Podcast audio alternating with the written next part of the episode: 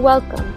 This is Gospel Light Daily, your daily program that lights the way of salvation through short gospel messages. It's a good day because we have good news for you.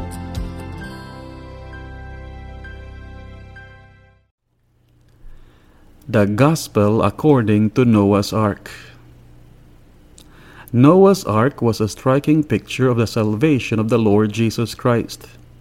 God was about to judge the world with a flood, but God in wrath remembered mercy. There are at least six striking similarities we notice about Noah's Ark and the salvation of the Lord Jesus Christ. Number one, it was an exclusive ark.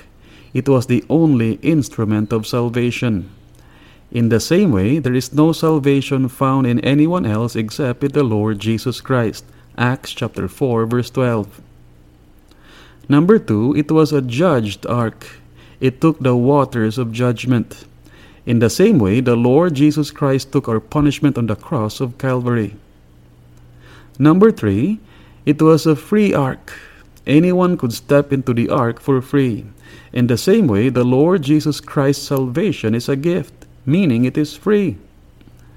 Number four, it was a sufficient ark. It was sufficient for the salvation of anyone. In the same way, the Lord Jesus completely satisfied the justice and the wrath of God against our sins.